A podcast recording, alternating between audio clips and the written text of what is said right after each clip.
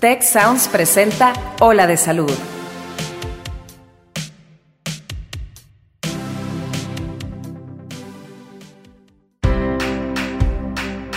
Esto es Hola de Salud.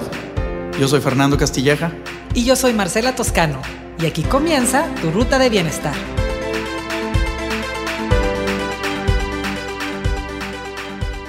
Hola Marce, ¿cómo estás? Buenas tardes. Fer, muy contenta y muy contenta de que estén acompañándonos hoy en subiéndose a la ola de Hola de salud. Qué bonito. Hola de salud. Así es. Con muchos temas interesantes, ya tenemos varios, pero el de hoy no tiene igual. Porque sabes qué, Fer, hay muy poquitos espacios para hablar del, del tema del día de hoy, que es sexualidad.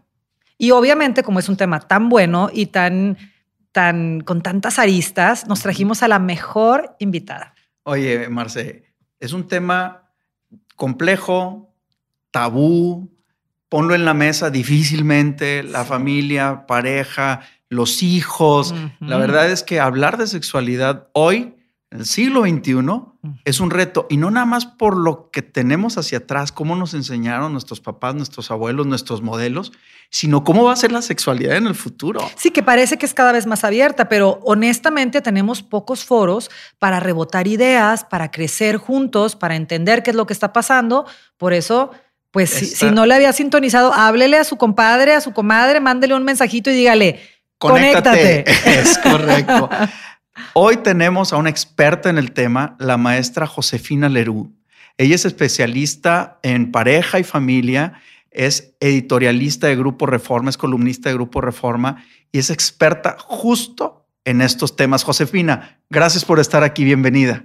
Muchísimas gracias a ustedes por pensar en mí y por haberme invitado. ¿En quién más, Josefina? ¿En quién más? En autoridad. Oye, eh, eh, en verdad que este tema de la sexualidad, este, nosotros, yo médico que veo, o sea, todos los días puede haber algo relacionado en la consulta con la sexualidad, desde hombres jóvenes con, con trastornos de erección, desde mujeres con fatiga, con temas de que no pueden dormir por mucho estrés y luego les escarba bastantito y resulta que tiene una relación de pareja este, violenta, golpeada, o compleja o nula. O mala. Ausente.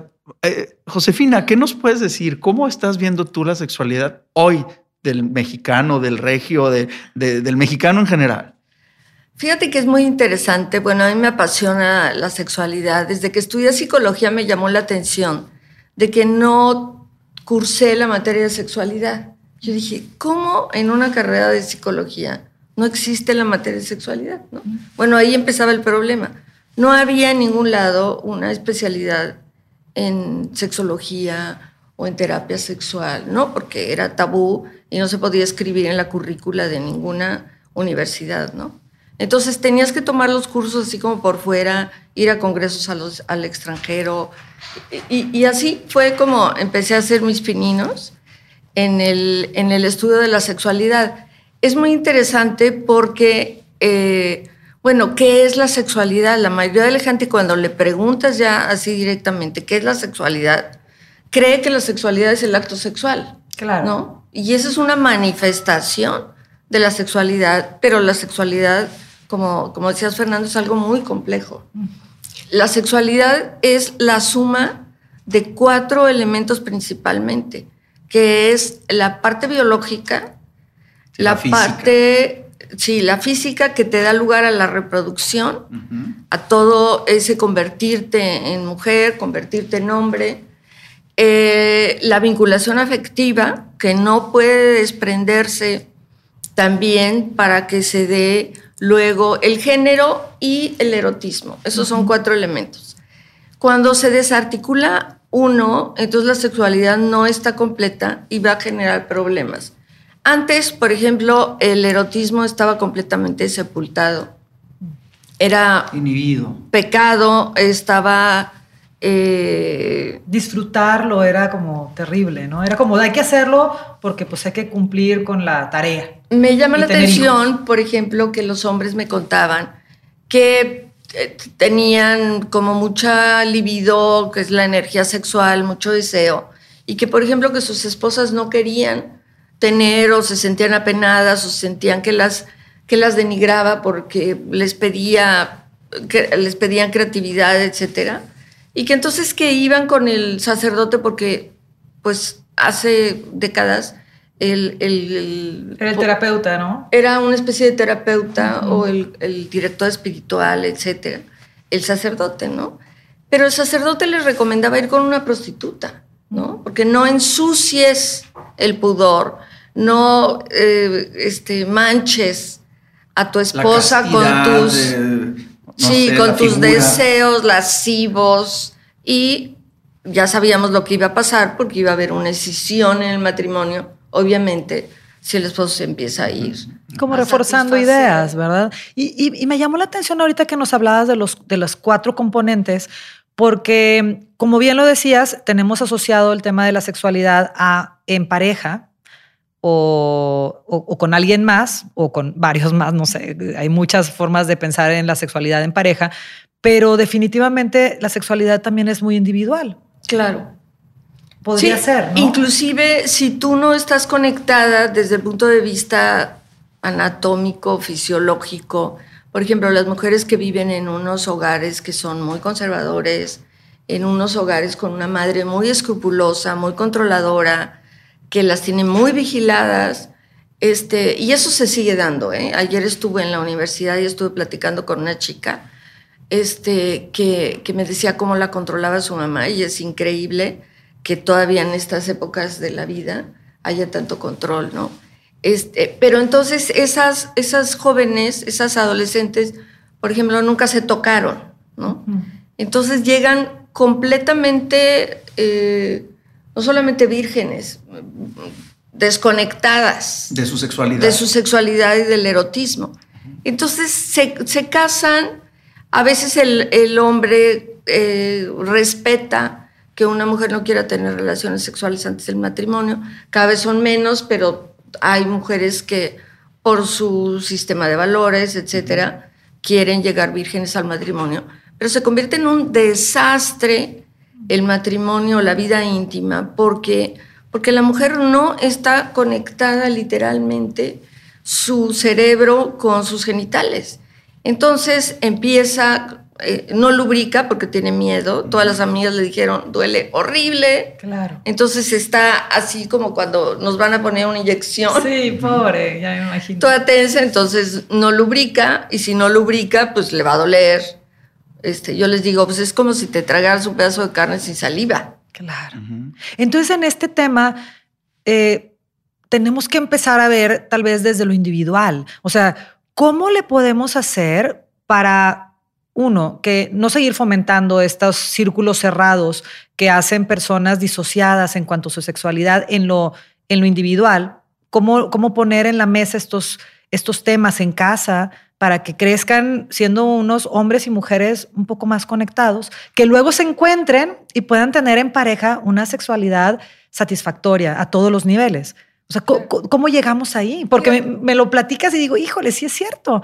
Y, los, y luego veo a los chavos y a las niñas, este, adolescentes y jóvenes, que los veo como más dispuestos a hablar, pero pues están viviendo con papás de otra época que a lo mejor no estuvimos tan dispuestos a hablar. O sea, ¿cómo llegamos a ese lugar? Fíjate que no se necesita el sermón, no se necesita cátedra de los papás, menos de los papás, porque los papás generalmente están muy poco informados. Entonces, este, más bien clonan sus miedos y no verbalmente. Eh, una vez hice un taller que me, me llamó mucho la atención hace varios años, muchos, como 15 años y era con gente que trabajaba en el gobierno, más o menos alrededor de los 30 años, un grupo como de 80 personas, 40 y 40. Entonces les puse un ejercicio para recordar y reflexionar acerca de su primera experiencia sexual, su ni siquiera se conoce la palabra yarquia, que es la primera eyaculación, y la menarquia, que es la primera menstruación. ¿Cómo lo vivieron cada uno, no? Entonces se juntaron todas las chicas y se juntaron todos los chicos, ¿no? A la hora de, hacer comentarios compartidos con todo el grupo, eh, las chicas empezaron a decir, no, pues fíjate que ah, para mí fue muy vergonzoso porque mi mamá nunca me dijo nada y entonces yo pensé que estaba eh, infectada, yo pensé que me iba a morir, eh, yo no sabía lo que me había pasado, no tenía a quién acudir porque no había comunicación de este tema con mi mamá ni con nadie. Bueno, no tenía ni toalla sanitaria, no sabía qué usar, este, o otra, es que me manché y em, todas las amigas y me, me bullearon. Ay, qué fuerte. Eh, bueno, puras otra chica que decía, se lo conté a mi mamá y, me dijo, ay, qué linda, qué bueno que ya te pasó y te felicito y así. Como muy positivamente decía la chica, dice, pero luego se lo contó a la vecina, a la amiga. Entonces venía la vecina y la amiga. Felicidades, felicidades. yo así sumida de la vergüenza de me pareció como una traición de mi mamá, de algo muy privado, que yo no tenía como bien asumido y todo, ¿no? Entonces empezaron a contar una serie de, cuestiones de, de, su inicio, su despertar a la sexualidad, como muy traumático, ¿no? Y luego le, pasamos el micrófono a los chavos. No, eran unas carcajadas. Nosotros hacíamos competencias y nosotros nos robábamos las revistas del puesto de la esquina y bueno. ¿Como más permitido? Entonces fue un contraste tan interesante porque como que lo sabes de, teoría, pero cuando lo escuchas así contrastante de que los hombres inician su sexualidad como una fiesta. Y las mujeres inician la sexualidad como algo penoso, doloroso. es un tema cultural, ¿no? Vergonzoso, sí. Cultural, totalmente cultural. Pseudomoral, o sea, de, estos constructos morales históricos, este, arquetípicos, ¿no? del mexicano, donde, donde tienes que. Y ahí ya pasamos a género, que ese es género, ¿no? Ok. Eh, se nace mujer y se eh, hombre decía Simón de Beauvoir, pero llegas a serlo, mujer, ¿no? Mm. Aprendes a hacerlo, decimos, en sexología. Como naces eh, hembra y macho y luego te conviertes en mujer. Exactamente, pero te dicen qué tienes que saber para ser buena mujer, una, una mujer en toda la extensión de la palabra. O qué tienes que saber para convertirte en hombre, o qué tienes que hacer, ¿no? Entonces, la gente cree que eso es como en consecuencia de lo biológico, y es como instintivo, pero es totalmente aprendido. Tan aprendido que si nos vamos a otras culturas es totalmente diferente. Actúa diferente un hombre mexicano que un hombre japonés, que un hombre en las islas. Que sea, la que quieras, que se te imagine que, es aborígenes, no sé. Claro, aborígenes. Exacto. Oye, y, esto, esto tiene que ver con fenómenos aprendidos naturalmente y luego viene por la cosificación, ¿no? Porque también estos modelos aprendidos eh, de generistas, no sé cómo decirlo, le, imponen una posición al macho y una posición a la mujer, porque no digo al hombre y a la mujer, porque ellas no están iguales. Sí, y entonces, Exactamente. Y, luego las mujeres ya también están cayendo en ese, en ese, en ese error de cosificar también al hombre, y entonces empieza una, una guerra de, de un trato mercantilista, un trato violento, un trato. Sí, porque, por ejemplo, los hombres actualmente que están usando las redes sociales mucho, que se empiezan a, mandar mensajes y, fotografías, se creen con derecho, e, en ese desarrollo del género y en esa inculturización del género, los enseñan a ser machos, no hombres. Los enseñan a ser machos y ustedes son superiores. La ciencia colabora, la religión colabora, por supuesto, porque las mujeres son hechas para la, la maternidad y deben de estar en sus casitas cuidando a sus hijitos, ¿no? Los hombres, pues son los que ganan el dinero, pues son los poderosos, ¿no? Son los que, los que mandan, ¿no? En pocas culturas como, como la mexicana, eh, los hombres son, son superiores. El papá, por ejemplo, ocupa un lugar como el rey de la casa. La cabeza de la mesa, ¿no? sí, el rey y muchos, mi rey, ¿no? Mi rey. Este, en otras culturas, como por ejemplo en Estados Unidos, pues es uno más de la familia.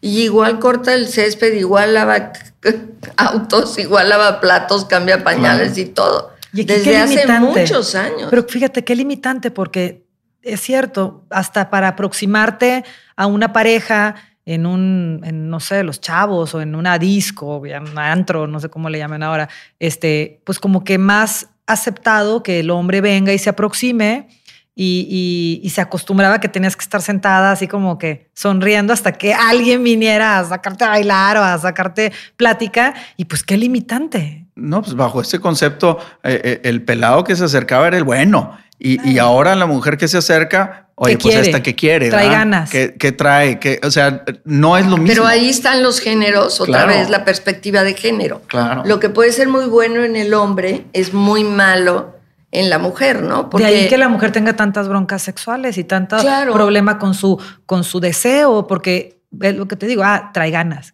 que quiere. Como que está mal tener ganas. Claro, ¿no? Claro. Sí, o sea, o está justificado el que el varón tenga. Él siempre debe tener, claro, y la mujer no nomás cuando, cuando esté correcto. Eh, cuando sea correcto y con la persona. O sea, entonces como que le ponemos muchas eh, bullets.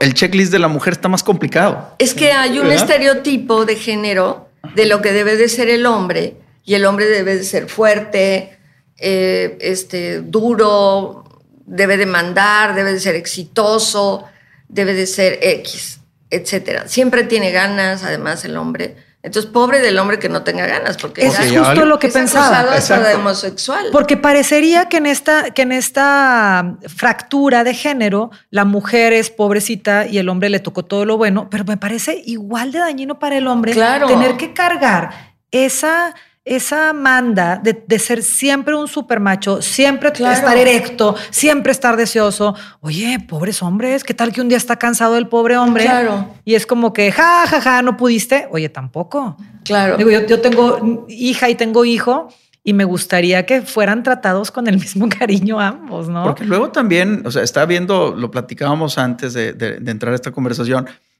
cada vez hombres más jóvenes tienes tienen trastornos de erección. Claro. Y, muchas de esas veces no es un tema biológico. Ah, exactamente. a veces de hecho, la mayor parte de las ¿eh? veces no es biológico. Sí, exactamente. Ese, esa expectativa del hombre de que siempre tiene que estar puestísimo les genera angustia de desempeño. Claro. Y esa angustia de desempeño es, ¿podré? Eh, ¿qué, ¿Qué quiere decir angustia de desempeño? Es la duda de su potencia sexual. Es ¿Podré o no podré? Ya cuando dudas, no puedes. Uy, sí. Ya. Entonces empiezan en un círculo vicioso. Más angustia. Y entonces empiezan a medicarse o empiezan a tener problemas con la esposa porque em, para no exponerse, mm. porque es tan... Eh, la virilidad, la, la potencia sexual es como la columna vertebral de la virilidad. Entonces, para no exponer el tema con la esposa de que a veces no puedo o me siento cansado o algo. no quiero. Evaden, evaden. Entonces empieza... Y tapan el problema con medicamento, entonces. Sí. O sea, traes un problema de estrés fuerte, pero no lo muestras porque te tomas un medicamento para la erección y bueno, está el pelado aparentemente rindiendo perfecto, pero hecho pomada en, la, en, en, su emoción y en su psique.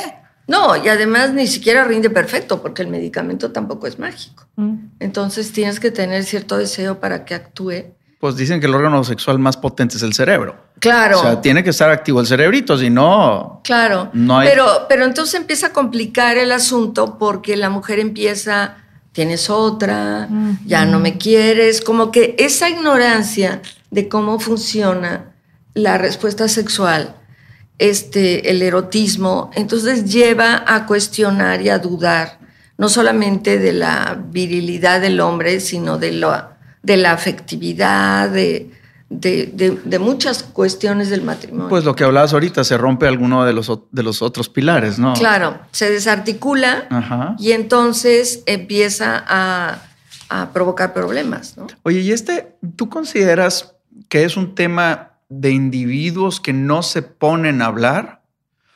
¿O es un tema cultural, social, donde no nos atrevemos a poner los términos en la mesa? O sea, le decimos a los niños chiquitos, cuídate la pipí, agárrate la flor, límpiate bien la florecita, en vez de decir, o sea, a los niños decir el pene y la vagina, como debe ser, ¿no? O sea, e, es, un, es, un, poco ahí cultural, es mezclado, ¿cómo lo ves? Es mezclado. Eh, digo, es tanto el, el tabú de la cultura que individualmente y familiarmente no te atreves a decir las palabras. Inclusive una recomendación para evitar, por ejemplo, para prevenir el abuso sexual es precisamente esa comunicación abierta de la mamá que le diga a la niña, tienes que cuidar tu cuerpo, este, este es tu vagina, este es el pene de un niño, este, y, eh, y esa comunicación abierta da lugar a que si tuvieran algún problema pueden acercarse a alguien. Las niñas que han sido abusadas sexualmente cuando llegan a terapia años más tarde mencionan, a mí me pasó lo, mismo que, que, mencionaba de, de, un joven o de quien dije, ya se me fue la onda, Que, no se, que no encontraba con quién acercarse. Eh, también les pasa a las chicas abusadas sexualmente que dicen, ¿a quién le digo? Claro. ¿A quién le digo? Y cuando la mamá tiene más o menos apertura y llegan a decirle a la mamá, no digas eso, cállate, te van a señalar, así otra vez revictimizando a la, a la joven. Eh, y si, bueno, y si es un miembro de la familia el que, el, que las ofendió, por supuesto de cállate, ¿cómo dices eso de tu tío? Claro, es que se me hace... O ¿Cómo dices eso de tu abuelo? Es, como tremendo, porque conforme más nos lo, nos lo, explicas, yo digo, híjole, ¿cómo, cómo le hacemos para, para la gente que nos escucha, cómo le puede hacer para empezar a moverse de esta situación que nos estás planteando, que es obviamente la, percibimos, la tenemos, la vivimos, esta diferencia de género, esta diferencia de roles, este, esta cosificación en la sexualidad. ¿Cómo le hacemos para movernos a una a un lugar más sano. No, le veo por dónde, me preocupa. Fíjate que los millennials y los que les siguen, como que ya abrieron la conversación y ya lo platican entre ellas. Entonces ya se saltaron la brecha. Los que nos quedamos muchas veces son los adultos, que no se puede como articular con, e, con ellos el tema. Ellos ya lo pueden platicar naturalmente y ya lo platican con sus parejas y todo se quedó como, como un... Hay una, generación ahí de diferencia. Hay una generación que no pudo hablar con sus hijos, que no puede, como que es entre los padres y los hijos, no, no está permitido hablar de sexualidad. Se habla como entre pares, mm. pero no se habla eh, con, con, con la mamá y el papá. No necesariamente se tiene que hablar, pero creo que se pudiera poner sobre la mesa, por, ejemplo, el tema de una serie, cuando estás viendo series y decir, abrir el tema y decir, a mí me pasó esto, o a una amiga le pasó esto, o ustedes qué piensan de eso entre padres, padres e hijos. Padres e hijos. Y por ejemplo, eh, porque entiendo, por lo que nos dices, que los chavos ya le están brincando, pues con un poquito más de herramientas y más de apertura. Y en los adultos, ¿hay solución? O sea, si alguien está escuchándonos y dice, no, pues sí, ya entiendo, con, razón no puedo comunicarme con mi pareja, con razón me estoy quedando aislado, eh, ¿cómo, ¿cómo pueden hacer para tomar ayuda? O si están demasiado apenados de tomar ayuda, ¿qué primeros pasos pueden hacer, por lo menos en pareja, para de ahí hacer una red de confianza para luego buscar ayuda tal vez con un profesional? Pues pueden tomar un taller, eh, pueden ir a terapia de pareja, pueden ir a terapia individual si no se atreven a hablar del tema con, la pareja enfrente, porque a veces sí es así como muy penoso. Eh, eh, pueden ver alguna película. Hay una película muy buena que se llama Bliss, Éxtasis. Es una película este, vieja de la década de creo que de los 80 o 90 pero es como clásica, que habla de la primera escena es una pareja que está en terapia sexual y entonces eh, están con el terapeuta, no se ven bien, se ve como medio borrosa la escena y, la mujer dice, bueno, es que yo no puedo tener un orgasmo. Entonces volteo el esposo y le dice, ¿cómo que no puedes tener un orgasmo? Y lo que tienes que es, ah, es que los finjo. Sí, claro. Sorpresa. Ay, pobre hombre. Entonces, bueno, por ejemplo, ver esa película como que este, te puede llevar a... Oye, detonar la conversación. A detonar la conversación y a decir, oye, ¿tú qué harías en este caso? O... Pues yo creo que, mira, quisiera yo poderle seguir platicando el resto de la tarde. La verdad es que nos, nos quedamos cortos en conversación aquí. Tenemos muchas cosas todavía de que hablar y se nos acaba el tiempo por el espacio. Pero yo quisiera llegar a alguna conclusión y la voy a poner en forma de pregunta para que cierres, Josefina.